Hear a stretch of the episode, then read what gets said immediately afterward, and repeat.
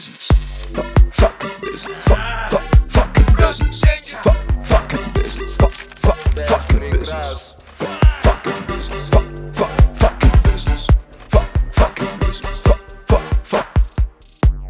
А матом ругаться можно? Да, да. Да пиздец, как страшно, конечно, мне было. То есть чем лучше вы отладили свою визуальную коммуникацию, это целый визуальный язык, тем быстрее вы выигрываете на рынке. Примеры, какие тебе нравятся из российских брендов, кто вот делает, к- соблюдает эти три правила? Я могу свод из 10 правил написать, и у них через, там, не знаю, полтора месяца будут продажи X3. Там дальше нас ждет Web3 и метавселенная, и там вообще пизда нам всем. Всем привет, на связи Настя и Женя, и вы слушаете подкаст «Факин бизнес». Сегодня у нас в гостях Алиса Яковлева, автор и основатель школы дизайна Wonderland. Школа вообще-то входит в топ-3 школ по обучению профессиям в России в 2023 году, по мнению GetCourse. На секундочку. Алиса – экс-арт-директор агентства Lunar Hare, кто не знал, это одно из самых крутых агентств вообще в России. Она создавала дизайн для таких компаний, как BMW, Bulgari, Farfetch, Adidas, Тинькофф, MasterCard. Господи, что еще ты делала вообще? Ну и, конечно же, для наших российских брендов э, разрабатывала фирменный стиль э, Viva La Vika, Chuks а, Агаларов Event и так далее, и так далее, и так далее. Алис, ну ты просто крутая. Спасибо. Пока читала, думаю, вообще вот просто, что, что ты не делала? И для кого ты не делала? Как-то так случилось случайно. Сейчас разберемся, как. Алис, ну давай познакомимся с тобой поближе. Для тех, кто тебя знает, для тех, кто тебя не знает, расскажи про свой карьерный трек. Как ты пришла к этому списку своих регалий? Ну, собственно, с чего бы начать? Я-то вообще... э, Я москвичка, но выросла я... Поздравляем. Да, спасибо. Но выросла я в Подмосковье. Вот, я- ну это я дело, конечно же. Надо было на электричке ездить. Да, это, кстати, правда, это то, то, с чем связана карьерная моя история, поэтому я про это и начала говорить, а не для того, чтобы указать на свое да, место рождения. Ну, в общем, я выросла в подмосковном Королеве, и как раз-таки, вот, когда уже заканчивала школу, начала активно интересоваться дизайном, потому что мне было как-то грустновато, э, скучновато. А как какой вот, год? э, в 2014-2015 году у меня родители так или иначе были связаны с дизайном. У папы Мгм. было производство кожаной продукции, они занимались ну, такой э, там ежедневниками, э, различными другими кожаными изделиями, и в том числе там была часть полиграфическая, то есть там были календари, например, и минимально там присутствовал дизайн, ну хотя бы они вот были в теме. А папа вообще художник. О, Вот, круто. поэтому как-то вот он в этом разбирался, а мама была из маркетинга больше, и она вот... И вот вы понимаете, нашли да? друг друга. Да, они нашли друг друга, а я такой оплот э, их, в общем, э, совместного ну, творчества. Круто. Да, и я начала просто интересоваться, ну вот опять-таки, да, там мне, мне всегда был интересен рисунок и э, там что-то около дизайна. И меня, собственно, мама погрузила в эту тему, она подсказала направление. Естественно, тогда в России только-только развивалась в высшей школе экономики. Тогда впервые вообще открылся факультет графического дизайна. Я очень сильно заинтересовалась и начала увлекаться вот примерно, наверное, с начала 10 класса. Как-то быстро я через ВКонтакте, тогда еще там все ВКонтакте было очень активно. У меня была целая группа, я создала группу, куда я публиковала там свои какие-то рисунки и татуировки. Я делала О, татуировки. это прикольно. Э, но делала их хной. Но не такие, как э, там Мехенди, вот это все, а я прям, я брату набила рукав хной, но это было что-то вот странное, но тем не менее я так как-то искала Прикольно. подработку. Вообще была такая деятельная достаточно с юности. Много работала, в принципе, по жизни. Вот. А, Ну и там с 14 лет я в лагере преподавала детям скульптуру и художественное искусство в лагере там ГУ «Фарватер». Вот, еще так тоже сложилось того, что я там все детство ездила по этим лагерям. Вот, ну так или иначе, в общем, меня все время тянуло что-то поделать. И потом я окунулась в дизайн самостоятельно. Вот как раз в 10 классе изучила программу, по которым тогда не было никаких курсов, никаких инструкций. Ты просто открываешь Adobe Photoshop, Adobe Illustrator, и ты погнал. И вот какие-то там деятели того времени в дизайне меня мотивировали. Я пыталась там как-то к ним пробиться, достучаться. И училась сама по ночам, там сидела. И вот доучилась как-то. И ты поступила в вышку потом. Да, я вот, ой, это вообще смешно. Я очень хотела поступить в высшую школу экономики, но у нас как бы не было-то особо денег, чтобы учиться на платном, потому что обучение было достаточно дорогое. А я была в школе троечницей. Вот, ну, как, наверное, многие такие творческие достаточно Как люди. И, в общем, я хотела туда поступить, но плохо училась, мало читала, а сдавать нужно было литературу. В общем, в одиннадцатом классе мне пришлось поднапрячься, при том, что параллельно я уже работала и зарабатывала, и там первые свои деньги на дизайне заработала еще в одиннадцатом классе. Там и уже у меня такая была компания друзей постарше. Вот, поэтому мне прям очень быстро как-то хотелось начать зарабатывать. И поступила в вышку. Сначала я даже попала в грин-лист, потому что я Мгм. сдала на 100 баллов дизайн-проект в вышку сразу. Вот прям случайно, наверное, но вот сделала его очень хорошо. И добавили ребята льготников, там, по-моему, из Крыма тогда или что-то. Ага. Я сдвинулась ровно на одну строчку ниже. Вообще просто, это моя, моя любимая. Я просто в вышку также поступала. Блин. На одного балла мне не хватило Да. до бюджета.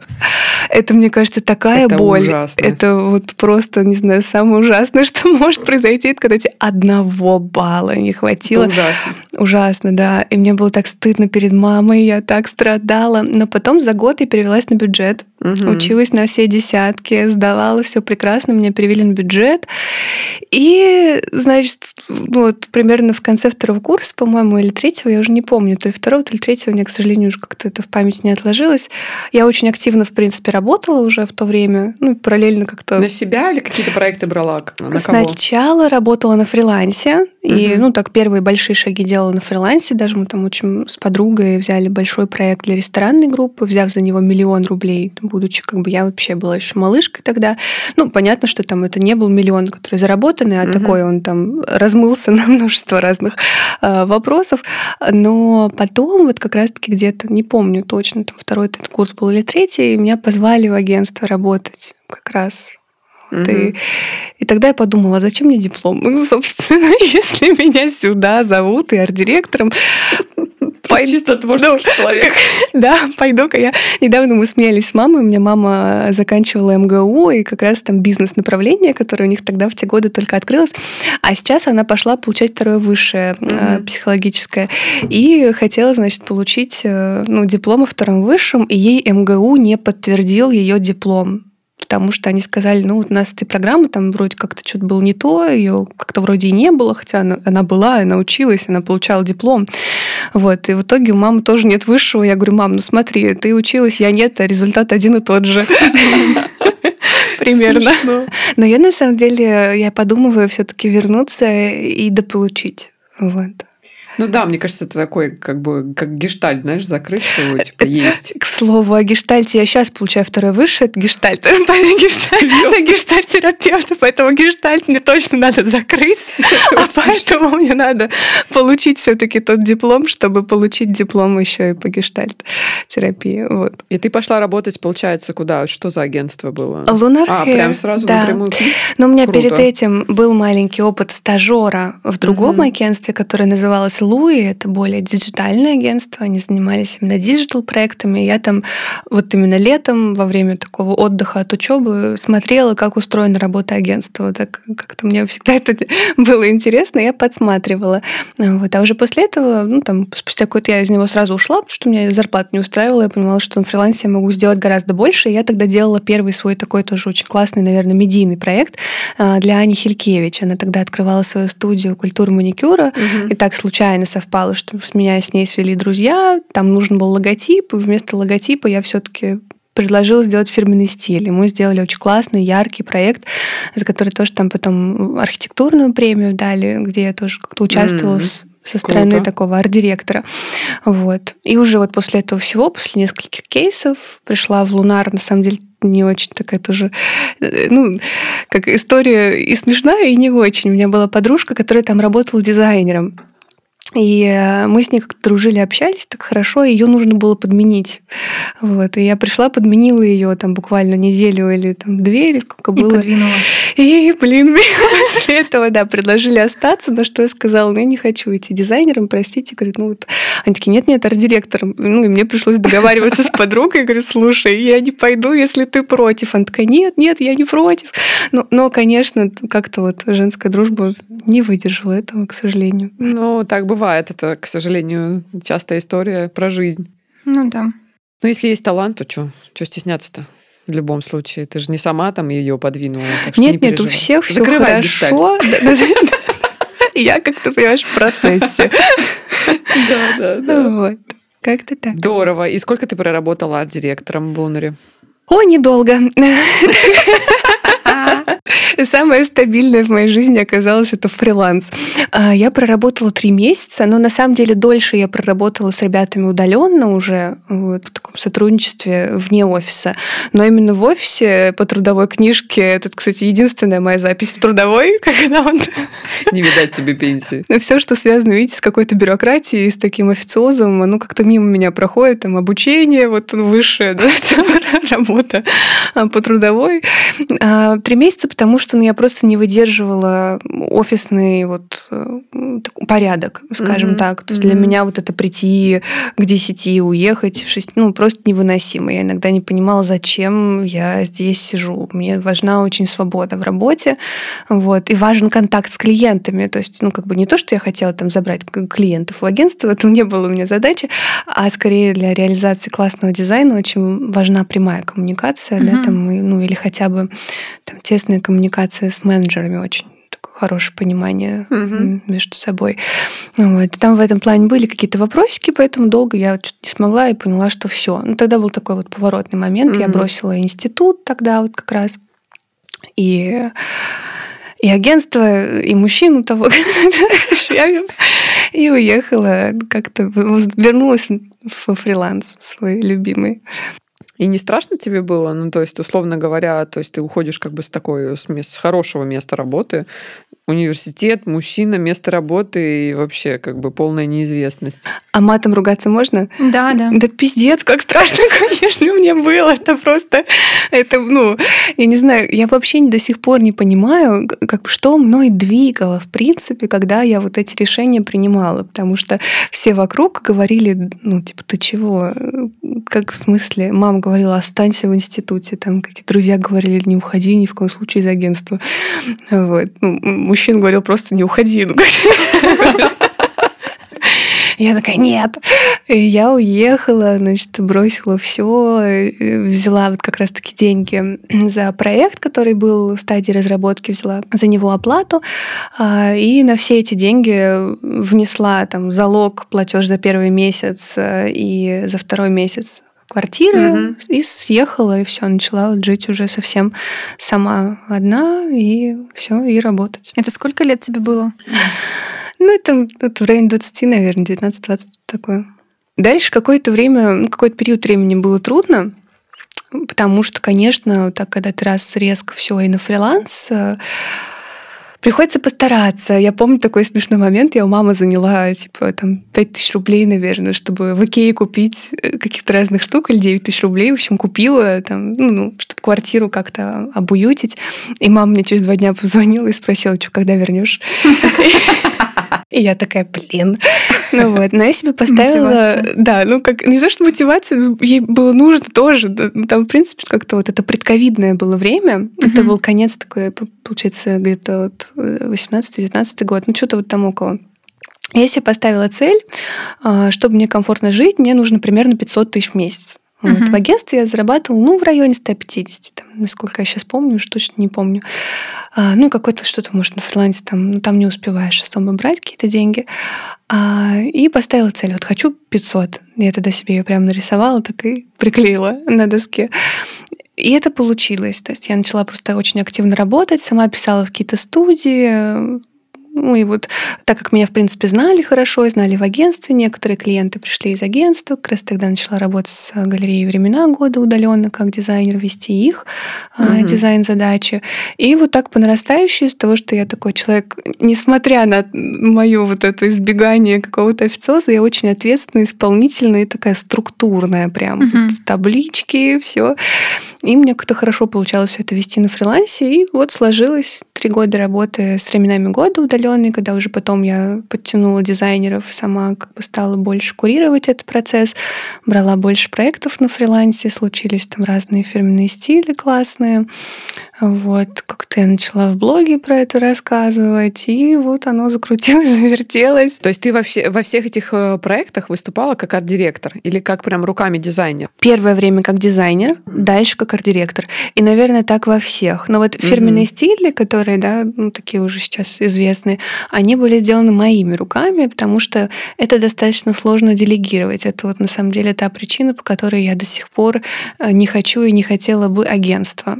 Вот я как раз к агентству и хотела, да, прийти. Почему у тебя нет агентства, если ты берешь там людей в, в помощники себе там на разработку каких-то более мелких там задач mm-hmm. руками?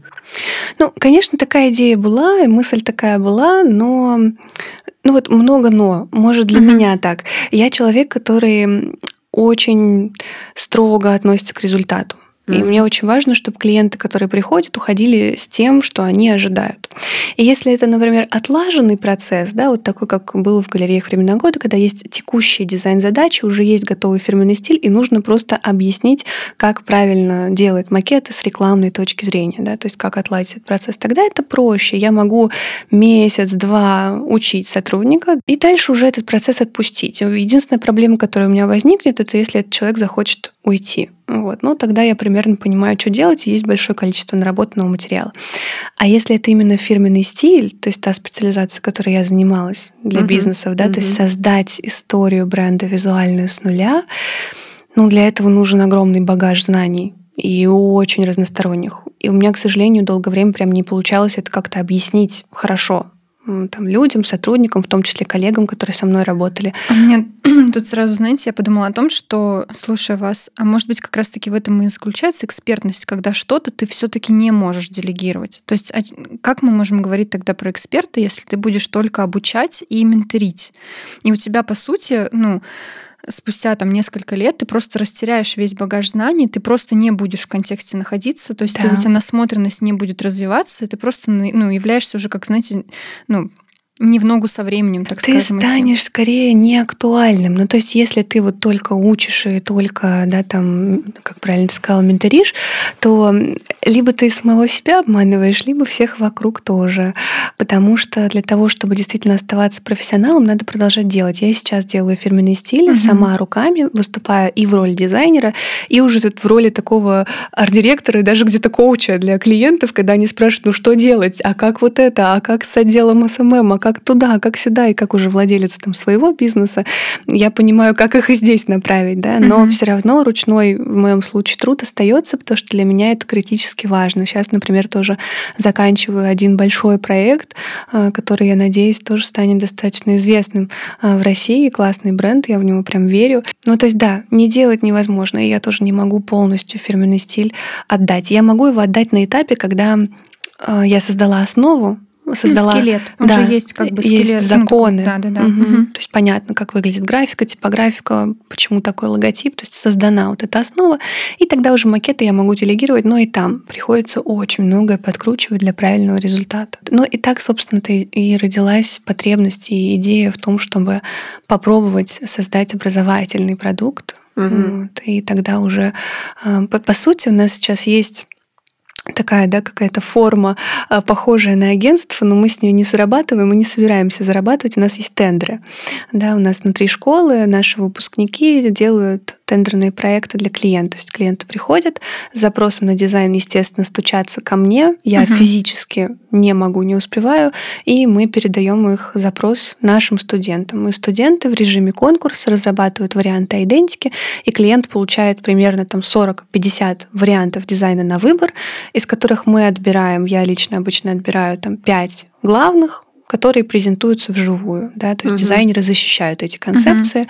на живом звонке с клиентами. И уже клиенты выбирают фирменный стиль, который им понравился. И сколько стоит у вас такая история? В среднем 80 тысяч рублей. Ну, то есть mm. стоимость фирменного стиля такая как бы уверенная по рынку среднем, даже, даже низкая, я бы сейчас сказала, уже, наверное, 150 это такой адекватный ценник. Слушай, это удобно, когда ты можешь зайти, да, допустим, и отправить запрос, и у тебя там на выбор Да. разные, разные, разные работы. Ну и в то же время студентам удобно. То есть ты Ну да. очень, очень много обучающих э, различных платформ, где ты приходишь, ты обучилась, и дальше что? Ну, то есть ты куда-то идешь и там что-то ищешь. Типа Это там вообще боль Авито, Хедхантер, я не знаю, какие-то чатики, наверное, в телеге, где Да, ты да, пытаешься да. найти каких-то своих клиентов. Это красная зона. В чатике нельзя идти. Надо, надо делать по-другому. Ну, так вот и расскажи нам, что, как надо делать, когда ты начинающий дизайнер, и ты вот пошел где-то там на курсах отучился, Мгм. которых миллион. Ну, может быть, просто даже институт закончил. Там существует огромная растерянность, на самом деле, но я просто как-то кратко скажу, почему я вот против этих чатиков и почему действительно тендеры у нас — это очень важная часть. А, Даже не только потому, что ты можешь так поймать клиента, хотя и это тоже, но клиент, представляете, какая конкуренция. Там Мгм. в чате у нас там больше двух тысяч человек, выпускников, ну их там всего больше четырех тысяч, в чате сохранилось там около двух тысяч, которые Мгм. вот прям активны. И прикиньте, и, и один клиент. Ну, правда, у нас стабильно два клиента в месяц, это минимум, то есть два тендера в месяц проходит стабильно минимум. Бывает и больше, но мы видим по динамике, что как бы больше просто ну, сложно успевать студентам, они все-таки работают, они уже находят работу, у них получается. Вот. Почему для них это важно? Потому что чем больше у тебя кейсов классных, реальных, не просто из воздуха я сел и типа что-то на- вот Ну, красивенькое нарисовал, сделал, да. да, Мгм. а кейсы, который какую-то проблему клиента решает, то есть делает реально вот ну Мгм. дизайн, он решает задачи. Мгм. И чем больше таких кейсов у дизайнера, это прям, ну вот разница очевидная обычно визуально. Ты отучился, и ты просто лепишь на макапы вот что-то для красоты, или ты реально сделал какие-то крутые кейсы, или ты можешь даже вот, ну, у нас разрешено выкладывать эти проекты, клиенты разрешают после выбора победителя делиться вариантами проектов, и представляете, ты дизайнер, вот, и к тебе заходит на страницу и видит огромное количество кейсов со знакомыми брендами. Там Мгм. многие бренды достаточно известные. Ну или, да. или набирают известность. То есть это очень крутой шанс поднять портфолио набить портфолио, его вот сделать наполненным и реальным. Плюс натренироваться на реальных бизнес-кейсах. Потому что как происходит тендер, клиент приходит, вот, например, если вам нужен дизайн, то мы вас спускаем в нашу группу, вы выходите в Zoom, такой, ну, в Телеграме, да, такой онлайн Мгм. созвон.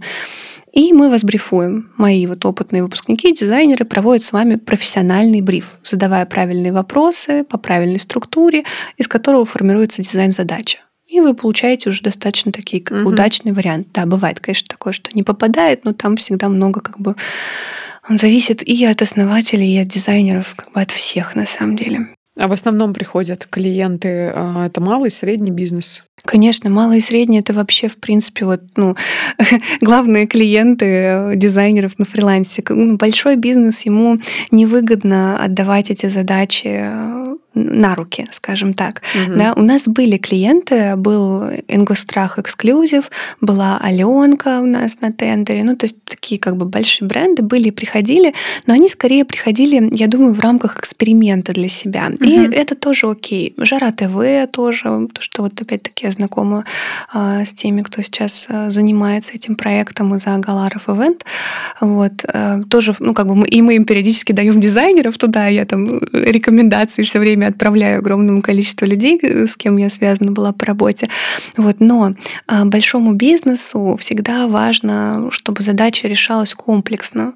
Поэтому, если это ребрендинг, то это там огромная, огромный да, гайдлайн, огромный брендбук, и хорошо бы, чтобы сразу рядом были и маркетологи, и бренд-стратегии, и СММщики, и это агентские задачи. Слушай, а я, кстати, наоборот слышала, что как раз большие бренды а, приходят в агентство как раз за этой историей, потому Ну, что... в агентство, да. Да, да, в агент. А, ну у вас же не агентство. Я все думаю, что вот там Нет, агентство. нет, вот как, бы. раз, да, они Да, идут они в, агентство, в агентство, где есть конечно. комплекс услуг, я же Конечно, про да. это говорю. Вот, а тут, получается, мы даем напрямую в руки исполнителя, и это гораздо выгоднее и бизнесу, и исполнителю, ну, со Мгм, всех сторон.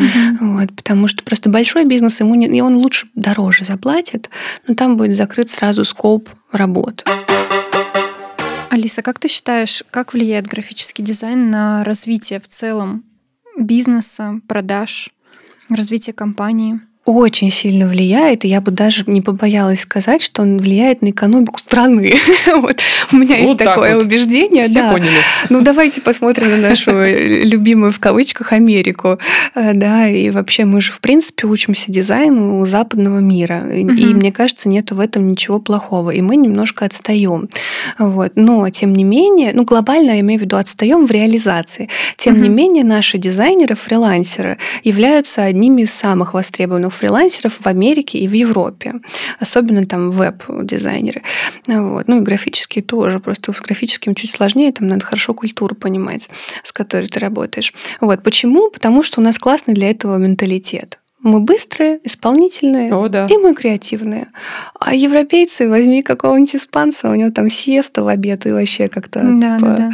Там... Но я еще вот ты говорила как раз э, в предыдущих моментах про структурность, и я как раз задумалась о том, что в целом фриланс это достаточно, ну, любой неструктурный человек, он не справится с фрилансом. То есть ты свободен, ты утром просыпаешься и спишь. Или ты утром просыпаешься и пьешь кофе. А тебе нужно быть очень структурным, у тебя должна быть такая дисциплина жесткая, график. Да, дисциплина. Это как раз-таки про то, что ты говоришь, потому что это отдельная сторона фриланса. Да, и ты еще и один. Да, Ну, и чаще всего. Мгм. То есть в офисе мне вообще как бы в офисе просто почему мне было как-то сложно, и я не понимала, куда утекает мое время. Вот эта вечная тусовочка.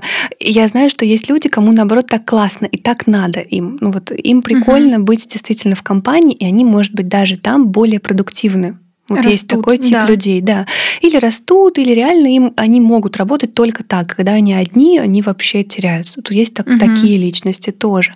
А я вот, да, нечто противоположное. Мне прям очень важна была свобода. Но возвращаясь к вопросу, насколько это влияет на бизнес, влияет это, правда, сильно, очень.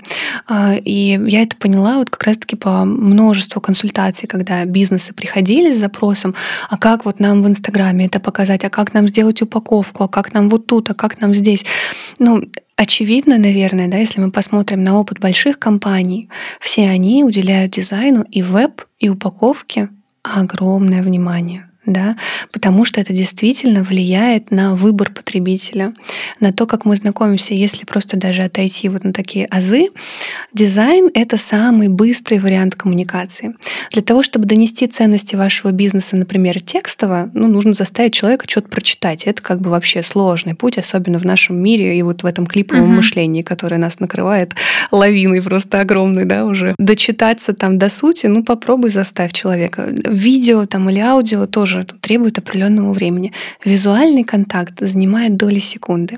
И если ценности вашего бизнеса, характер вашего бизнеса, ценовая политика вашего продукта и другие важные критерии, там конкурентные преимущества в том числе, хорошо отражены в дизайне, выбор происходит молниеносно. То есть чем лучше вы отладили свою визуальную коммуникацию, это целый визуальный язык, тем быстрее вы выигрываете на рынке. Если вы это еще сделали правильно и в фирменном ключе, тем быстрее вы запоминаетесь, значит, у вас больше возвратность и больше лояльность. Человек Мгм. вас как бренд быстрее Мгм. запоминает, знает, доверяет, легко возвращается, помнит логотип, не забывает название и так далее, так далее, и так далее. Откуда ты все это знаешь? Ну, то есть, условно говоря, это все опыт. Ну, то есть вот эта вся история про УТП, про касание, про, не знаю, возвратность аудитории. Откуда? Это же больше маркетинг. Ну, то есть это такая история бизнес-маркетинг. Ну, во-первых, я думаю, мой бэкграунд детский, да, потому что так или иначе я что-то, видимо, подбирала там от мамы с папой как-то минимально. А во-вторых, у меня, видимо, действительно такая ну, вот структура в голове. Во-первых, я человек жадный до знаний, Мгм. а во-вторых, очень придирчивый к каким-то деталям. И я вот эти взаимосвязи вижу очень хорошо и начинаю в них копать. Просто сама или ты какие-то курсы проходила? Сама, сама. Причем вот как раз с раннего достаточно, почему вот эти проекты большие сложились достаточно рано. А, При том, что дизайн как бы я не начала изучать в институте, а начала сильно до. И уже тогда получалось что-то делать и получалось выстраивать. Тогда просто было очень сложно. Ну и также приходилось там в том числе структуру работы выстраивать, и этому я тоже училась просто через анализ чужого опыта. И Мгм. вот это какое-то, наверное, критическое мышление или способность все вот просто раскладывать на атомы и собирать это потом в какую-то единую систему и осмыслять, наверное, это и повлияло. Но это как бы и плюс, и минус, потому что с этим трудновато живется. Ну, с таким как бы образом мышления бывает трудно э, расслабиться. Я даже до конца, если честно, не очень понимаю, как вот оно все так совпало. У меня главный ответ, наверное, это все-таки мои родители и смесь вот генов. Моя, наверное, большая мечта это как можно большее количество бизнесов привести к тому, чтобы они обрели свой новый визуальный код. При этом не обязательно он должен быть минималистичным, там каким-то серо-белым или вот там модненьким. Нет, он может быть старорусским, но может быть дико крутым старорусским. А, мне кажется, что сейчас, ну вот на текущий момент, если мы берем Москву, Питер, плюс-минус, да, вот бренды и компании, все равно есть так или иначе, может быть, это мое мнение, вот, Алис, ты, может, меня переубедишь, что сейчас как-то есть какая-то общность, какой-то вот один какой-то элемент, к которому все стараются вот приблизиться с точки зрения графического дизайна и вот визуально, визуальной составляющейся бренда. У тебя не складывается такое впечатление, что вот есть какой-то все равно сейчас вот стилек, стилек, да, э, который, к которому все стремятся. Ну, скорее, знаете как, э, я бы назвала это не стильком, а визуальными нормами. Угу. Потому что, опять-таки, бренды могут быть очень разные, могут быть яркие, могут быть черно-белыми, могут быть там просто белыми на белом, там, да. То есть стиль может быть очень разным, но для качественного, ну, для качественной работы и качественного продвижения, хоть ты убейся, но надо будет, чтобы на, у тебя на аватарке стоял крупный логотип в читаемом шрифте, скорее всего, название латиницы и определенные акцентные цвета. И если ты про нежную одежду, мягкую, уютную, то это соответствующие оттенки, а если ты про яркую, стильную, модную, молодежную, то это про другие оттенки. Угу. Просто, наверное, вопрос, насколько профессионально с этим справляются уже исполнители, да, насколько они хорошо и насколько они могут сделать как раз-таки вот эту отстройку, то есть сделать элемент, который из общей массы и из правильного общего визуального кода правила все одни и те же. Давайте посмотрим на банки. Есть ли у них единый стилек? Да, конечно. Ну, когда они копипастят друг у друга вообще все, что можно. Но здесь как бы важно создать свою фишечку, свою изюминку, которая тебя будет отделять да, визуально. Вот. вот здесь, может, просто не справляются с вот этим самым сложным, с этой изюминкой визуальной. А как ты считаешь, вот по твоему опыту уже больших брендов, целых российских брендов, есть ли какое-то общее направление в графическом графическом дизайне, который чаще всего интересно, ну вот, бизнесу. Ну, визуально, может быть, они приходят, у них есть какой-то там описание, или они хотят чего-то. Они вы же как-то брифуете их, правильно я понимаю? Они ну, плюс-минус, наверное, одно и то же и говорят. Очень смешно, ну да, ну конечно, они это на самом деле банальный будет ответ, ориентируются на тех игроков, кого лучше получилось. Либо мы хотим как 12 Storeez, либо мы хотим как Chuks. Ну и мне особенно смешно, если ко мне с таким приходят, я такая, а, а бывает и то, и другое. Это прям открываешь слайд, это, я, это меня радует больше всего. Там, значит, как, ну, если мы говорим особенно про бренды одежды, значит, э, референсы, как нам хочется. Открывается слайд, и там 12 Storeez, Chuks, а дальше вся премиалка. Louis Vuitton, а, там Celine, mm. Toteme, The Row. И я такая, это вообще разное. просто... То есть у людей, что, о чем это говорит нам? О том, что у людей запрос на качественный дизайн. Точка. Но о чем он, они не понимают. А как он такой получился, они не понимают. И угу. вот это вот все просто, что мы там классные, креативные, это ну, недостаточно. Нужна угу. целостность, нужна очень сильная крепость и уверенность э, вот как раз-таки в маркетинговой основе. И тут еще надо дать, дать должное, что у меня партнер по школе, с которым мы ее создали, открываем, все-таки достаточно опытный маркетолог, и, наверное, еще вот в процессе вот этих полутора лет еще больше я этим наполнилась, и благодаря угу. ему в том числе и мы как-то с ним вдвоем это вот угу. пытаемся всех немножко успокоить и сказать, так, ребята, типа, все нормально, есть определенные законы, надо вот их просто осознать и внедрить. Ну, но как бы да, вот я, я, наверное, больше про то, чтобы научить это визуально воплощать и но ну, находить изюминку. Важно, потому да. что если ты сталкиваешься с разработкой, а, допустим, у тебя стоит задача с нуля там запустить бренд одежды, с учетом того, какое количество брендов одежды только на российском рынке. И это вот начиная от разработки коллекции со своим стилем, а не просто повторами того, что сейчас модно, да, там в дешевой да. ткани. Вот, и, или просто копирование премиальных брендов. Ну, то есть тут мы таких примеров тоже много знаем. И визуал, да, это вот такая история про то, чтобы отстроиться, чтобы запоминался логотип. Э, это прям, не знаю, мне кажется, это очень сложно. Ну, да, там всегда все зависит от цели. То есть надо начать бы, хорошо бы начать, если уж прям совсем про бизнес говорить, хорошо бы начать с цели.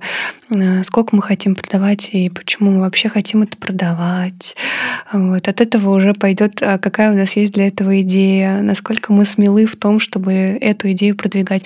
Потому что мое личное мнение, да, ну, могут быть абсолютно неудачные продукты, такое бывает тоже, угу. да, но они просто не попадают в какие-то ну, нормы и реалии, да, там либо в цену не попадают аудитории, да, там либо потребности ну, реально не закрывают.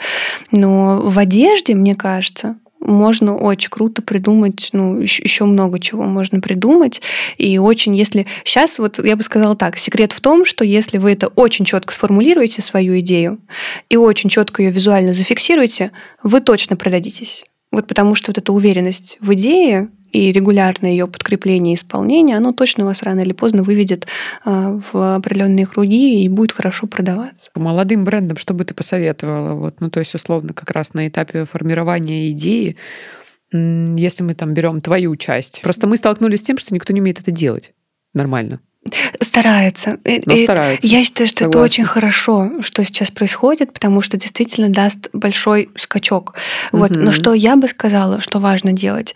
Искать до последнего, искать опытного, классного исполнителя. Вот прям стараться найти того, как его определить, если мы говорим именно про дизайн. Даже тут, знаешь, такой комплексный будет совет. Вот сначала найти, а потом довериться.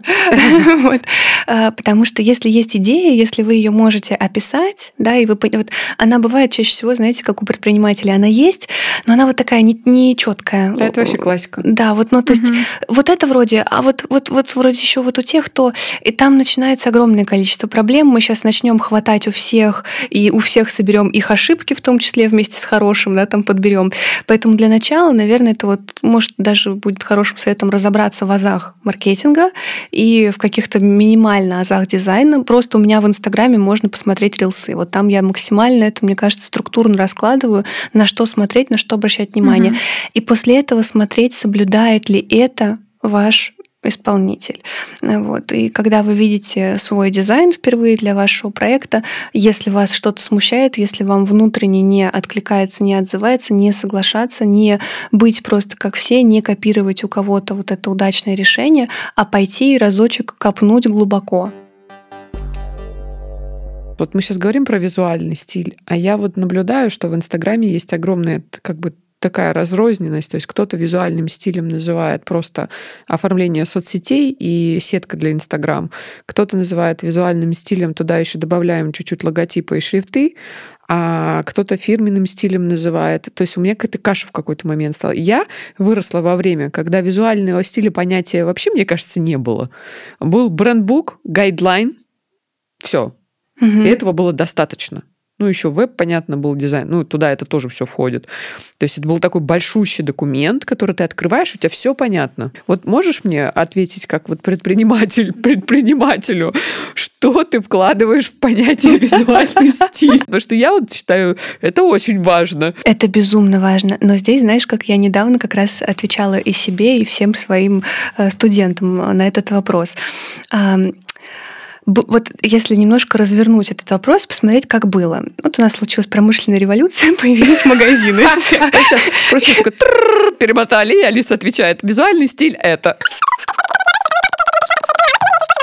была промышленная революция, мы пришли к магазинам, да, и в магазинах появилась упаковка для того, чтобы определить, это с какой фермы.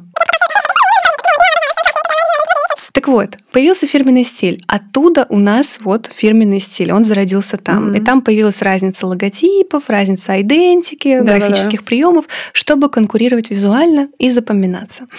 Дальше, да, все это развивалось. Чем больше это развивалось, тем четче нужно было да, себя позиционировать визуально, дистанцироваться от других, выделиться и так далее. И потом вдруг появилась электронная коммерция, да, которая не так много лет ей не больше 20, да, ну, то есть угу. как бы мы, мы вообще только... Да, кстати. Мы только разродили эту электронную коммерцию. Я буквально на днях записывала урок вот нового как раз-таки курса, который именно по дизайну социальных сетей, где есть угу. вот эта смесь фирменного да, стиля да, да. и визуала.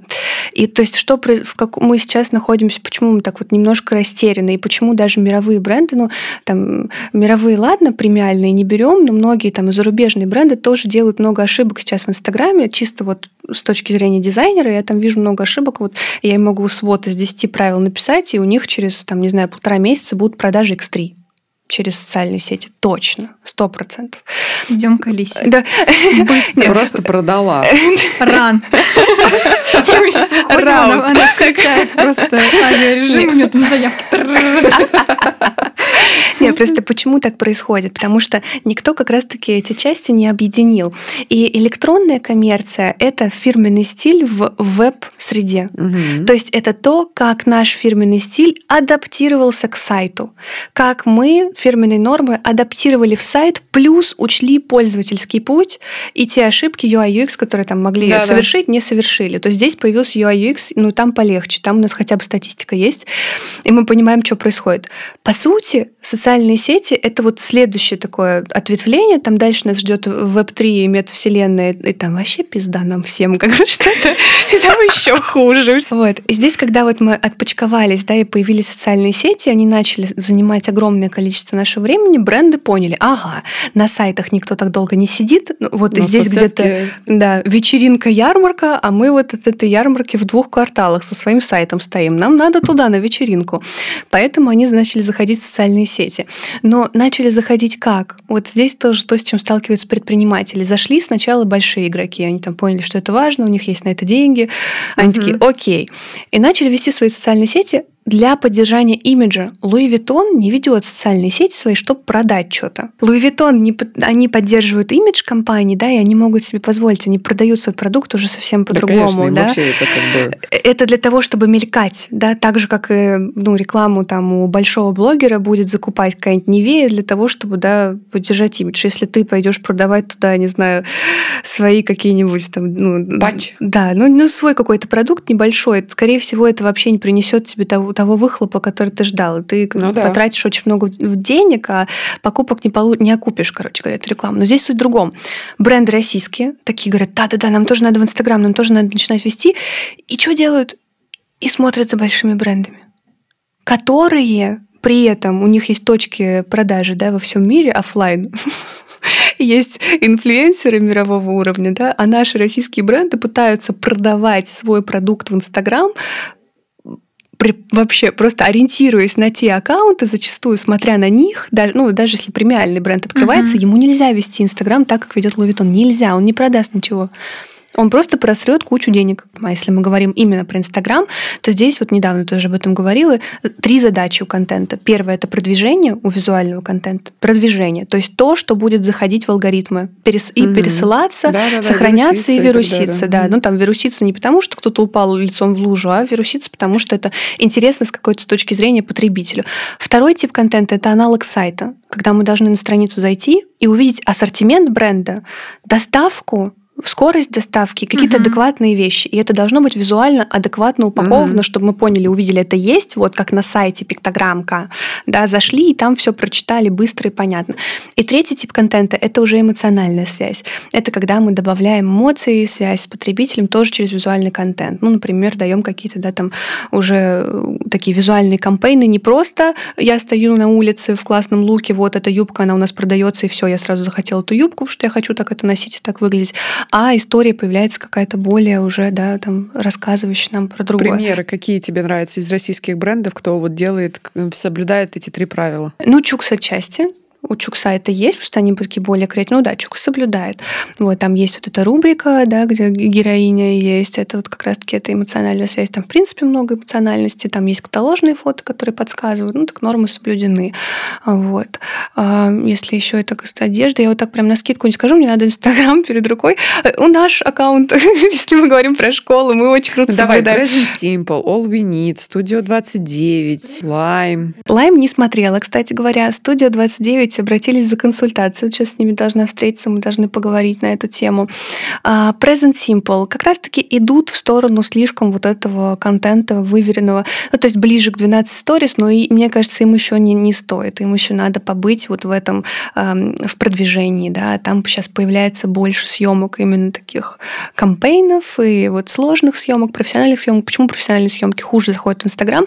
Потому что пользователь себя просто трудно с этим ассоциирует. Я только хотела сказать, угу. такая палка для меня всегда, как у маркетолога, о двух концах. То есть я, с одной стороны, вижу миллионные аккаунты просто шоурума Лук онлайн, простите, не шоурума, да. магазина, три или четыре, сколько их там сейчас в Москве, я не помню. Вот Лук онлайн как раз хотела сказать, что они делают правильный контент для продвижения. Да, Просто, охватный, да. эмоции, там вообще как бы... Но в какой-то момент есть тоже у меня такой спорное, возникла вот эта вся летняя их история со сменой подхода к контенту, когда они делали именно охватные рилсы, залетающие на миллионы просмотров, но где там одежда?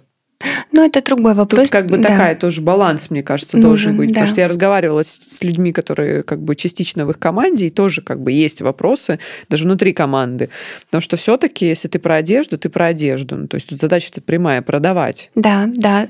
А, кстати, именно поэтому я не стремлюсь э, свой профиль, там, в том числе как-то вот в эти залетающие слишком сильные или трендовые рилсы выводить. Потому что я не знаю, что потом делать с аудиторией, которая будет ждать от меня хахаек э, каких-то да уж лучше я пусть посижу с небольшой аудиторией, зато у меня процент конверсии там. Ну, вот, Совсем другой. Да, ну, который там позволил, наверное, школе так развиться. Вот, то есть здесь, мне кажется, еще проблема в том, что ну, предпринимателям, им, в принципе, трудно. Они же успевают все параллельно. Там сколько вопросов в производстве у них, это просто сойти с ума можно. Так еще параллельно надо вот эти все отделы уследить и понять, что вообще нужно. Они пробуют разных, и приходит один какой-нибудь, говорит, я вот работал в этом бренде. Ну, конечно, каждый себя там хорошо показывает, да, mm-hmm. и вроде дает себе уверенность, что у него получится, а по факту он может тоже до конца не знать вот всех каких-то важных азов. Ну, вот поэтому я и стараюсь ну, сейчас больше... Процентов. Я вообще, например, очень сложно сейчас себе представляю дальнейшее развитие рынка соцсетей в России с точки зрения того, что экспертности людей. То есть, э, как маркетолог, я смотрю на человека, приходящего э, на должность там, визуального менеджера, или сейчас раньше это был SMM, сейчас это уже визуальный менеджер, то есть сейчас это еще и продюсер, и арт-директор, и креатив, там все вместе. А, и они приходят, и задача не решается. Они решают задачу, тренды, скорость, залетает вот это вот. У них вот это как раз мышление очень быстрое. У меня был такой вопрос, э, пока я не забыла. Что бы ты поменяла в визуальном стиле города Москва? А что ты имеешь под визуальным стилем города Москвы? Может, я не до конца понимаю, где ты его встречаешь? Что, что именно ты имеешь Слушай, в виду? ну, я, наверное, больше говорю про то, как в, в голове, опять же, потребителя не нашего, не русского, да, как бы не, не, не жителя нашей страны, как мы фиксируемся там. То, что думают о нас вовне, от нас не зависит. Ну да, наверное, это да. компании других стран. Это не хорошо, не плохо, это так, как есть. Э, у меня брат дипломат, mm. и это компании других стран. И у нас есть свои компании на другие страны, но mm-hmm. тем не менее до нас прорывается что-то из Инстаграма. А мы, я бы сказала даже по-другому. Э, если посмотреть фильмы, некоторые голливудские, как мы прорываемся в их, э, да, там вот какое-то понимание с точки зрения нашей культуры, то мы, мы там вот эти шпионы. Бога... Да, шпионы или и... богатые русские с 90-х. Но вот я думаю, оно поменяется тогда, когда, когда как раз-таки у нас возрастет э, немножко mm-hmm. визуальная культура, а возрастает она как раз-таки комплексно от того, что начинает происходить и происходит. Я считаю, что происходит в нашей стране большое количество выставок, бренды, которые растут, бренды, которые диктуют стилистику, учат людей одеваться, этого становится больше больше. И постепенно, постепенно, постепенно до этого доходит массовая аудитория. Вот. чем больше этого будет, тем лучше. Ну, как бы, ну, просто это такое степ-бай-степ. Поэтому я думаю, что просто вопрос времени, и мне вот как раз из-за этого меня и греет там мое дело и моя в этом миссия а, приучать к визуальной культуре, потому что я считаю, что все-таки визуальное мышление, визуальная насмотренность очень сильно поднимает эмоциональный интеллект. Ну, это прям в моем 100%. случае связано напрямую. И чем больше люди этим будут заниматься, да, тем лучше. И Инстаграм, в принципе, это, это, он, конечно, во многом и вредит, но во многом помогает. И я думаю, что мы это выровняем. И вот заканчивая все, хочу закончить про твой вопрос, про то, что происходит с Инстаграмом, почему брендам так сложно и какая-то каша везде вокруг сплошные ошибки, что правда трудно, потому что еще действительно этой системы нету. И вот если да, вернемся к промышленной эволюции, к этому да, всему, да. фирменный стиль появился и закрепился закрепился, и его нормы стали некоторыми догмами. И прошло Мгм. определенное количество лет, больше 30-40 ну, и тогда это уже стало мировыми нормами. И то, что выстрелило в мире, да, какие-то вот такие правила, они закрепились. Сейчас немножко сложнее, потому что еще пока даже ничего не закрепилось, хотя мы пытаемся. Я свой первый гайдлайн именно по Инстаграму, он отделен от там брендбука, например, и фирменного стиля. То есть брендбук включает, должен в себя, я Мгм. думаю, и фирменный Да. стиль, и отдельно гайдлайн по социальным сетям, в котором есть рубрикатор, в котором есть понятные приоритеты контенты, да, и в этом гайдлайне уже как раз-таки вот этот визуальный стиль, который диктует нам, что происходит с фотоконтентом, где включается дизайн, а где он не нужен, где он портит охваты, а где наоборот он нужен, где он помогает в охватах, Мгм. и с каким процентным соотношением это то, что я вот сейчас активно собираю в очень подробную программу. И первый раз гайдлайн визуальный создала как раз для агентства, для Lunar Hair, и тогда поменяла их Инстаграм, потому что было агентство, оно вело тоже свой Инстаграм, там были вот просто фото, фото, фото, а мне хотелось показать, что у агентства есть сервисы, и что оно, ну, понятно, что ключевой клиент, может, и не придет из Инстаграма, но все-таки это важная составляющая, да, такого Ну, Сеттер в свое время, мне кажется, части. сделали такой просто Да, прорыв в плане да. Инстаграма, потому что они собрали Да. аудиторию и предпринимателей, и просто людей, Да. а, которые хотят работать у них. Да, я, я вот считаю, что прям в, в агентстве особенно, но вообще в любом бренде, если вот взять систему, ее осознать и понять, вот как, хотя бы вот этой, да, эм, ну, трех типов, да, что продвижение, туда выписать там себе 15 пунктов, аналог сайта, туда выписать 15 пунктов, что у тебя должно быть. Потому что, по сути, социальные сети для брендов и для экспертов, которые тоже продвигаются через Инстаграм, это аналог сайта, просто расширенный, в Мгм. нем больше блога.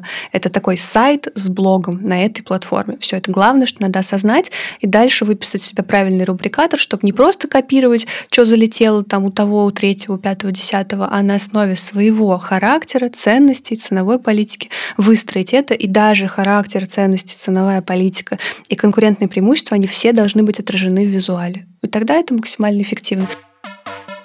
У тебя был проект «Полечим». Вы как раз решали да, такие задачи совместно. Можешь ли ты поделиться, возможно, какими-то тоже кейсами на основе того, что мы сейчас обсудили? Из самого интересного это, это, наверное, осознание того, что как раз-таки вот у всех предпринимателей одни и те же проблемы и непонимание, что делать. Мгм. Вот. Э, Визуально, так вообще, как, ну и, и визуально, и с точки зрения там, позиционирования, полный провал. Но то, что я для себя поняла после этого э, такого опыта, что просто консультация недостаточно. Один раз поговорить, да, это полезно, да, там много инсайтов, да, типа всем прикольно, все очень довольны, уходили с этих консультаций, но дальше это не вело почти ни, ну, очень редко когда, но зачастую не вело это к результату, ну, к изменению этих Мгм. вещей.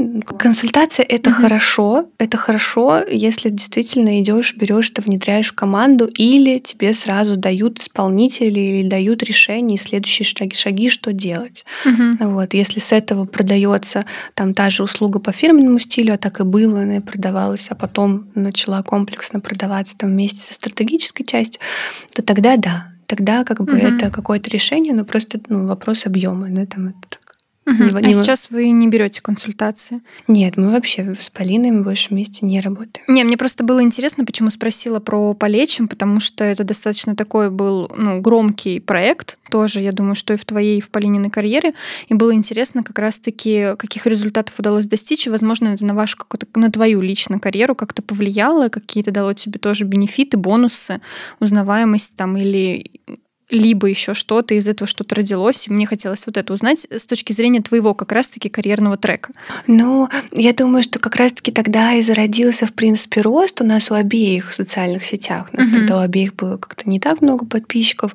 Вот, и оттуда, конечно, ну, друг друга в этом поддерживали, и друг друга, наверное, и бустили. Но я Мгм. больше была со стороны э, вот этих вот табличек, смет, э, вот этого чек-листа, которым это все больше мозг. Мгм. Поэтому у меня это всегда медленнее происходило, то, что касалось медийной части. Для меня, наверное, действительно это был больше выход э, вот в такое из своего кабинетика, потому что работала я всегда 24 на 7 с очень плотной загрузкой. Мгм. Вот, а тут еще и решила в Инстаграм вылезти и что-то про это рассказать. И тогда, конечно, оно начало расти. Вот, Мгм. ну, благодаря Полинке во многом, что, наверное, знаете, для меня больше была таким вот э, в этом плане человеком, который меня раскрепостил, помог мне угу. выйти, да, вот как-то что-то начать рассказывать. Вот. Ну а дальше это уже происходило обособленно долгое угу. время. Потому что... А что случилось? Почему вы что-то что разругались, э, не, разошлись? Не, я не очень хотела подробно эту тему освещать. Там, наверное, у каждого какое-то будет свое мнение на этот счет. Я просто вот э, мне другого хотелось. Я по-другому вижу, опять-таки, качество проектов, которые хочется выпускать, и интенсивность, и много-много другое. Mm-hmm. Поэтому я просто поняла, что я не, не могу, мне это не подходит, и вот и ушла строить школу вот с этим своим ботан подходом. Давай про школу как все зародилось. А, может быть, расскажешь про сейчас про текущего партнера, да, потому что все равно я считаю, что партнерство оно дает свои результаты. Вот даже у нас подкаст Конечно. не было бы, если бы мы не мы вдвоем. Вот. Поэтому любые партнерства, они дают такой бустер, я всегда так это называю. Поэтому расскажи вообще про создание школы, про идею саму. А, и я, наверное, впервые узнала про тебя. И это как раз-таки не от полечим даже, а про когда вы заняли... Как, как это называется? Мы стали лауреатами, да. да мы. Что за премия? Гет-курс а, ежегодно делает премию а, свою. Все, я поняла. Да, и по блокам он как раз-таки раздает такие свои номинации. Угу. Вот, меня пригласили друзья, которые были там участвовали тоже в этой номинации, и в целом ты знакомишься с брендами, со школами, с различными, ну, пока идет все это мероприятие, как бы так или иначе всех представляют, и ты начинаешь кого-то узнавать. И я вот, соответственно, узнала про тебя, про вас, вот, впервые. А потом уже зашла как раз-таки, начала смотреть и вспомнила, что а, еще был полечим, а еще, ну, то есть какие-то там паттерны, так скажем, как ты говоришь, визуальная картинка, mm-hmm. она вспомнила, создала что-то в памяти. Вот. А расскажи как раз про вот этот момент, потому что ощущение, что ты знаешь, там, хоп, с клейкой и премия Грэмми. Да-да-да, и ты с Грэмми стоишь. Спасибо всем, маме и папе. Ой, э, ты знаешь, на этой премии был очень смешной момент касательно партнерской истории. Э, нас записали как Сергей и Алиса Яковлева, и мы очень сильно ржали, потому что мы, мы не Яковлевы. Он, Сергей Величкин, я Алиса Яковлева. У нас это было очень смешно, что это было на сцене, и мы, и они прям объявляют Сергей, Алиса Яковлева, и он такой, что? Что? И мы, мы так мы поэтому не могли перестать ржать. Мы когда выходили на эту сцену, у нас была просто истерика. Меня ну, еще плюс нервы там наложились. Да. Ну, мы так сидели что долго, не могли понять, почему нас так вообще спрашивали, будем ли мы или не будем. Мы же там, там же номинации шли по нарастающей. Угу. Сначала как-то давали самые простые, простые, простые. Мы просто уже все мероприятие сидим и думаем, нахрена нас сюда вытащили. И там вот уже, и потом они вдруг сказали, что все, ну а теперь серьезно, номинация, именно мы по показателям вошли, uh-huh. ну, то есть по объему, по охвату, по выручке. Короче, как это все произошло. На самом деле, достаточно давно, а, еще когда я вот была одна совсем, работала на фрилансе и вот как раз работала с временами года и так далее, мне зачастую прилетали запросы и на консультации, и на то, чтобы научить дизайну. Uh-huh. Был ряд там и предпринимателей, и там даже знакомых друзей, которые просили это сделать. Вот. Так как я сама осваивала программы, у меня достаточно хорошо получалось объяснять что-то. Запрос был очень давно, но как бы что с ним делать, вот, ну просто руки не доходили. В принципе, было понятно. Ну и тренд, может, не такой большой uh-huh. был, да и как-то... Да я себя вообще никогда не видела в роли и до сих пор не вижу вот такого медийного персонажа. И не хожу, собственно, никуда, ни на какие там вот светские тусовки по этой же причине. Мне как бы это все вообще не, не мое. Вот, мне тяжеловато в этом, скажем так. Вот. Но потом, а, ну вот прошло это время, прошли консультации. В принципе, когда ты общаешься с брендами, ты очень много разговариваешь. Вот, то есть любая концепция, дизайн-концепция это презентация, когда угу. надо прям продать. И надо объяснить. Угу. Вот, ну и желательно еще как бы сделать все настолько круто, чтобы это реально работало и угу. в долгосрочную перспективу ушло. Вот. И как-то накопился весь этот опыт. Я потом поняла, что да, с консультациями там и с теми проектами, которые были, как-то так складывается, как мне не очень нравится или хочется, да, там, ну или хочется чуть по-другому. А, и с Сережей, вот это мой партнер текущий, мы были достаточно давно знакомы. Вот, я знала, что он там сильный маркетолог с огромным опытом.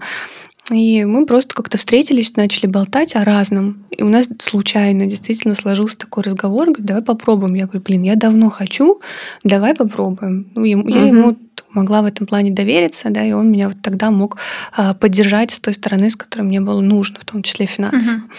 Вот. И все, и мы как стартанули, и у нас слишком хорошо пошло. А у вас уже были какие-то подписчики в Инстаграме, или как вы стартовали? Потому что обычно это как? Продюсер, команда. О, нет, я, Серега и, и пара наш. Как, как было? У меня была помощница, Надя, моя безумная любимая моя девочка вообще, которая как раз-таки с нами работала на полече, uh-huh. но так как это так мой человек был, которого я нашла и и привлекла, ну, как-то я, наверное, там и занималась такими кадровыми вопросами больше. Вот. Была Надя, был Дима, которого тоже я нашла, он вообще из моего родного города, он занимался телеграм-ботами, там вот как раз мы с ним вот эту всю историю вместе прописывали, выстраивали. А, это был наш такой технический специалист. А, ну, с Сережей я просто была знакома, мы дружили, там как-то по работе всегда общались, просто много лет дружили. Вот, и все. Ну и мы как бы поняли задачу, а дальше там методологом была я, но это, ну, как бы очевидно, там мне никого не нужно для того, чтобы создать программу образовательную, скорее даже они будут вредить. А меня это будет очень сильно бесить, если да, я да, буду видеть, что как бы ребята, ну, Вообще мимо. Не. Да. Э, э, сайты я делать умею сама, фирменный стиль я делать умею сама. Но я думаю, что в старте каждого бизнеса, э, ну, у многих, это примерно так. Да, Потому да, что нужно... Права. Да, да, и для меня это было таким максимально правильным вариантом, потому что надо сэкономить бюджет и протестить, как это вообще будет. Ну, с минимальными вложениями протестировать свою идею, гипотезу да. того, ну, если это уже дальше да. развивается, круто, да. надо нанимать кого-то, ну, по мере того, как приходят какие-то денежные возможности. Да, да. Да, если говорить про Инстаграм, то там я просто начала больше рассказывать. Я опять-таки понимала, что нужно рассказывать, так как часто брендом об этом говорила. Угу. И мне было понятно, как в том числе интегрировать фирменную стилистику, чтобы угу. уже поняли, что, что происходит. Ну и меня многие знали как раз из тех проектов, которые я делала и которыми делилась. Угу. Там как-то нативно, ну, я начала там больше фоточек выкладывать и набралась аудитории. Как-то они до сих пор так и работают. Ну, и сейчас мы даем много рекламы, конечно, покупаем. Вот вот, но тогда это больше стрельнуло нативно. Вот. А потом мы просто, опять-таки, запланировали вебинар, ну, так все по классической такой угу. истории. А, на него пришло какое-то количество людей, большая часть из блога. В блоге тогда у меня было не больше там 9, 8-9 тысяч людей. Вот. И у нас купили 500 мест на курс.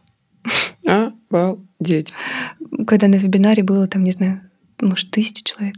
Ну, понятно, там... Тысяча они... это много на вебинаре. Да, вот. И мы как-то... Это, извините, как не, бы ну, может, в первый раз, может, это было меньше. Я вот сейчас плохо помню, может, было и меньше. Ну, вот мест купили 500. Ну, все равно, да, это... Это, это, очень это много. было очень много. Это очень много. И мы выпали просто, мы такие, чего?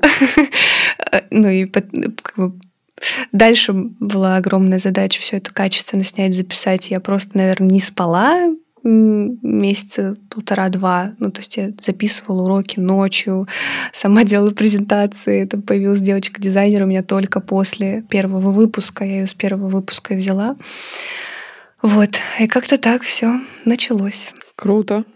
Классная да, история. это очень круто. 500 человек на первом потоке — это просто офигенная конверсия. А сейчас, ты говоришь, уже больше 4000 студентов, да, прошло ваш? За все потоки. А сколько потоков было?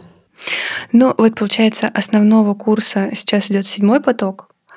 Еще было три магистратуры, два арт-дирекшена и один поток по дизайну социальных сетей, но он сейчас как бы будет вот совсем другая обновленная программа и два потока маркетинга Сережиных. Вот. Прикольно. За полтора года. А команда появилась? Сейчас, ну, как бы если вот с кураторами, там, с бухгалтерами, там, юристами, порядка, наверное, 30 человек. Да, это очень круто. Алис, вы молодцы. Про планы. Какие вообще у тебя планы по развитию школы у вас с Сергеем? Есть еще разные направления, которые хочется открывать и развивать в любом случае масштабирование в планах. Угу. Очень классная у меня идея по сайту. Надеюсь, что скоро она там выйдет. Это тоже нечто будет новое. Вот как с тендерами, наверное, я изменила а, как-то э, рынок онлайн-курсов, скажем так. Ну, потому что, правда, не было такой реализации. И вот она сейчас, я вижу, что многие себе забирают, и хорошо, потому что это полезно. Вот. Есть такие же идеи глобальные по сайту и потому, как это будет дальше развиваться. Ну, то есть первоочередное дополнительное направление, которое я пытаюсь все тщетно uh-huh. эти полтора года записать, потому что я перезаписывала основной курс, его как бы усиляла, укрепляла. Есть несколько важных направлений, которые надо дать еще по дизайну, и кроме дизайна, и около дизайна, вот как дизайн социальных сетей, что очень большая uh-huh. проблема, и мне хочется ее тоже закрывать, вот, и сделать uh-huh. из этого второй такой флагманский основной продукт. Вот. Ну и дальше там другие интересные направления, которые и Сережина по маркетингу тоже, чтобы она подросла побольше, потому что тоже качественного маркетинга не хватает слишком. Мне кажется, многие заигрались в, ну, вот в те же вот рилсы, тиктоки, охватные истории, дали какие-то просто веселые истории. Хочется все таки здорового, крепкого маркетинга, чтобы тоже его... Ты знаешь, вот тут, тут мне хочется прям Сереже огромную дань отдать, потому что я очень счастлива, что вот именно с ним у нас, правда, как сложилось, получилось партнерство, и он в этом плане тоже моим был таким большим учителем, и успех школы реально во многом, я понимаю, что во многом там и моя какая-то доля в этом участии, она огромная, да, понятно, что там так вот сложились звезды там с моим опытом в работе и тем, как удалось это преподносить, но то, что он дал школе с точки зрения продвижения, маркетинга, это ну, наиценнейшая история, и поэтому я очень надеюсь, что тоже с направлением маркетинга в плане обучения сложится такая же как бы угу. перспективная большая маркетинг Вандерланд тоже. Давайте мы медленно перейдем к э, трендам нашим, которые искусственный интеллект и то, что мы оставили на такой да. на, напоследок. Очень интересующая тема сейчас в последнее время всех. Курсы на эту тему уже тоже появились все, все успевают. Как ты относишься к этому? Классно. Но тут надо рассказать, наверное, как раз-таки историю моего развития отношения к этому. Конечно, первая стадия — это отрицание, как, ну, когда ты вообще, типа, что это такое, там, не хочешь соприкасаться, но а, у меня был какой-то момент, когда я вообще мечтала создать сама нейросеть именно по фирменному стилю. Угу. Вот я еще не знала тогда, что это было у Артемия Лебедева, он же, ну, по сути это и сделал, да, сделал там вот этого, как не помню, как его зовут, у него как-то названо именем эта нейросеть, которая генерирует фирменный стиль. у меня прям была такая какая-то идея фикс. Я такая, все, я придумала супер бизнес, я вообще там, ну, не считая экономики, ничего, я просто, просто ага. это представляла, значит, в голове, а потом поняла, что что-то как-то пока, ну, этим и не пахнет, и решила в эту сторону все-таки не идти, нашла свою нишу. Угу. Вот, но если говорить про сейчас, а, то я абсолютно не боюсь нейросетей, и я абсолютно уверена, что а, определенные профессии нейросеть все равно не заменит. У меня есть на это доводы крепкие. Но есть плохая новость. Все-таки некоторые профессии нейросети заменят. Да, Например? Ну вот если мы говорим именно, именно про дизайнеров, то у нас, я думаю, что достаточно легко заменятся э, дизайнеры именно такие верстальщики UI UX, которые, ну веб-дизайнеры вообще в принципе, потому угу. что там все очень выверено. Там есть законы, которые диктуют, диктуются аналитикой, то есть мы берем big data, угу. и мы понимаем, угу. какие у нас должны быть кнопки, какие у нас должны быть акценты, остальное это смыслы. Смыслами веб-дизайнеры не всегда занимаются, скорее там наполняет как раз предприниматель, да, там и маркетолог. И маркетолог, Говорят, да. что там должно быть, как стоять. Вот. Поэтому здесь, скорее всего, будет очень легко их сдвинуть. Нейросеть это сделает быстрее и угу. сделает лучше. В случае с графическим дизайном это очень маловероятно, потому что здесь нужна идея идея, которая строится не на рандомном подборе, то есть как работает нейросеть, она uh-huh. же по сути, чтобы там нарисовать птичку, например, она изучает э, запросы под названием птичка, изучает тысячи птичек. Миллионы птичек. Да, и угу. из пикселей как бы составляет тебе вот образ этой птички, да, там с какими-то твоими дополнительными вводными, как она их поняла. Но переложить это, например, на фирменный стиль невозможно, потому что это такая сложная метафора, сложнейшее. Нейросеть может сделать абстракцию, но смысл для этой абстракции может дать только человек. Это как квадрат Малевича. Да? Вот могла ли нейросеть нарисовать квадрат Малевича? Да, да ей как бы легко. Но могла ли она дать манифест? Даже если она сделает то, что еще вообще нигде нет, скорее всего, она сделает то, что не особо нужно, потому что она не вычленит то, чего нет, но нужно людям. Угу. Она же не понимает человеческий запрос контекст. Ну, то есть мы, как люди, почему там, да, мы как-то продвинулись так далеко вперед э, по своей эволюционной лесенке, mm-hmm. вот, потому что мы умеем коллаборировать, и у нас mm-hmm. все-таки есть эмпатия очень высокая. Мы понимаем потребности глубинные. Чем лучше мы их понимаем, как тебе, да, как маркетологу да, особенно да, это известно, да, да. тем успешнее мы будем. То есть вопрос просто в том, сможет вопрос ли... Вопрос дела. Сможет ли нейросеть настолько глубинно учитывать э, человеческие потребности, там, психотипы, ну или она это будет... Просто вот читать информацию да, в интернете и знать это не одно и то же. Угу. Совсем. Вопрос в том, как делаются эти выводы. Да? Ну... Там делаются выводы из выборки, да, угу. вот среднее статистическое условно. А человек делает выводы ну, другим способом. Он соединяет ну, очень не, как бы соединяет огромное количество очень необычных факторов, да, и, и придает этому смысл. Ну, вот, поэтому мне кажется, что как минимум ближайшие, там, не знаю, сто лет, наверное, мы не, не обучим. Ну, наверное, да. Но я просто еще думаю о том, что она же может проанализировать, грубо говоря, все вариации а, болей людей, заданных в одной, в одной, например, индустрии. Потому что если брать мой опыт каздевов, я не могу сказать, что я что-то новое узнавала, когда я каздевила людей, например, связанных с ювелирным бизнесом. Да там все одно и то же. То есть по факту у тебя все боли, которые или потребности, которые испытывает клиент, они все есть либо в интернете, либо они да. все равно они есть. Но вопрос метафоры. Какой метафорой ты это решишь? То есть как в какую это сторону факт. ты это обернешь? И вот пока что такое ощущение, что нейросеть вот эту метафору адекватную угу. дать не может. Угу. Но другой у меня еще есть аргумент, почему, например, графического дизайнера тоже будет сложно заменить и похожие какие-то профессии. Потому что мы в работе все-таки где-то мы доверяемся машинам, да, где-то мы доверяемся.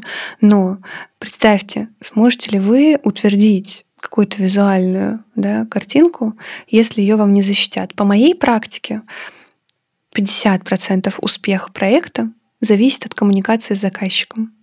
Насколько ты его услышал, понял, показал ему, что ты услышал, показал ему, что ты будешь готов к правкам, учел тайминг, поговорил с ним после этого, объяснил ему концепцию, рассказал, как это будет дальше. Скорее всего, нейросеть так легко этот запрос не обработает. Ну, то есть нет души, по да, факту. Тебя, она, может говоря. быть, даже и напишет все правильно.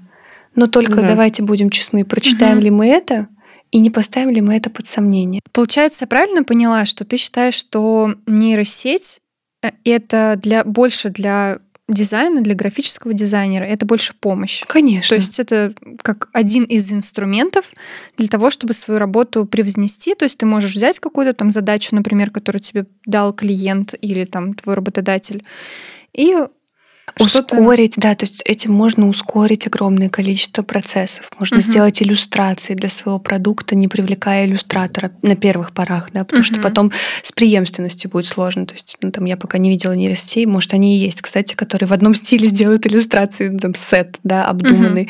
Угу. Вот, но какие-то первичные иллюстрации сделать можно, какие-то паттерны, макапы, да. То есть оно ускоряет работу реально, там тот же чат GPT ускоряет работу.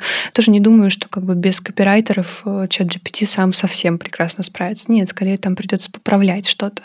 Вот. Но те профессии, где есть ну, очень четкие вот А, Б, С, угу. там вот это как просчеты квартир, угу. как вот есть же уже нейросети, которые прям планировки делают и, угу. и считают как раз-таки тебе стоимость дома. Да? Там, да, да, да, есть такое. А как ты думаешь, Алис, по твоему мнению, какие будут основные тренды в 2024 году? Да без понятия. Честно, а, один могу сказать, то не знаю, это тренд или не тренд, а, тенденция скорее на ускорение.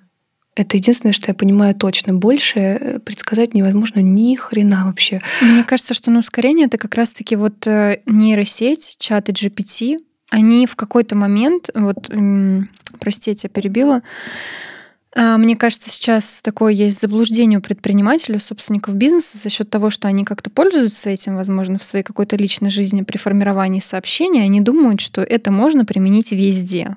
И вот они думают, что мы везде это сейчас применим, и все станет гораздо проще. Ну, то есть не нужно это править, как-то корректировать. Вот мы как бы это берем, и за счет этого вот это на ускорение и происходит, что везде должно быть быстрее. Результат должен быть быстрее. Может быть, я ошибаюсь. Да, сто процентов ты правильно говоришь. Я тоже предприниматель, который считает, что наши нейросети должны упростить жизнь очень сильно. Все структурировать и упростить. Потому что человеческий фактор, он очень долгий. Да, только вот, а если, а мой пытливый мозг Кроме заби- маркетологов и визуальщиков. Тут я готова ждать, так сказать. Просто забегая дольше, да, то, о чем мы говорим, вот это упрощение, опять-таки, у меня вот такое несколько шагов дальше вперед.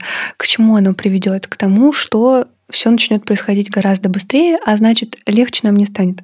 Нам станет только сложнее. Нам и сейчас сложно, появляются слишком быстро новые сервисы, слишком быстро в социальных сетях меняется алгоритм, меняются тренды. Кто-то один очень быстро все запускаются, точка входа становится меньше и дешевле. Да, то есть происходит столько процессов, с которыми наша психика, мне кажется, ну там хотя бы количество новостных каналов и то, как мы вообще узнаем все, что происходит в мире, Потребление Да. информации, да. становится ка- и- продукт физического в том числе становится каким-то бешеным. Поэтому дальше вот, ну, явно будет тенденция на ускорение, и, и мне кажется, наоборот, будет сложнее. Появится метавселенная, что там Я делать? к этому Э, вообще. Да, вот. Ну, то есть я тоже не то чтобы Да. переживаю, это скорее, ну, как бы данность, да, то есть мы с этим ничего не сделаем. Но то, что главное, наверное, что при этом надо понять, что надо успевать быть на волне, надо как-то себя Да. приучить, тратить время с пользой, не впадать в дофаминовые ямы любимые, а как бы концентрировать себя на важном, ну, отнестись как-то к своей, там, в том числе виртуальной дисциплине как-то, ну, Цель. осознанно. Должна быть цель. Очень да. четкая и дисциплина. Тогда Да. это все остальное, это как бы Тогда прикольно будет. Да, тогда ты живешь как бы осознанно, вот и Да. все. Алис, а какие у тебя планы личные? Мы вот говорим про карьеру, про школу. Давай, чтобы все-таки остался какой-то след про тебя и про твое личное. У нас есть такой вопрос, мы часто его задаем всем гостям. Кем ты видишь себя через пять лет? Слушайте, я, э, как бы сейчас странно не прозвучало, вообще не карьерист. Ура! Наконец-то. Вот, вот это вот все там какое-то Мгм. достигаторство, там это нет, это, конечно, прикольно, классно, классно чего-то добиваться, классно быть э, крутым профессионалом. Ну, это просто интересно, так интересно жить. Моя концепция в этом. Мне интересно так жить, я это люблю.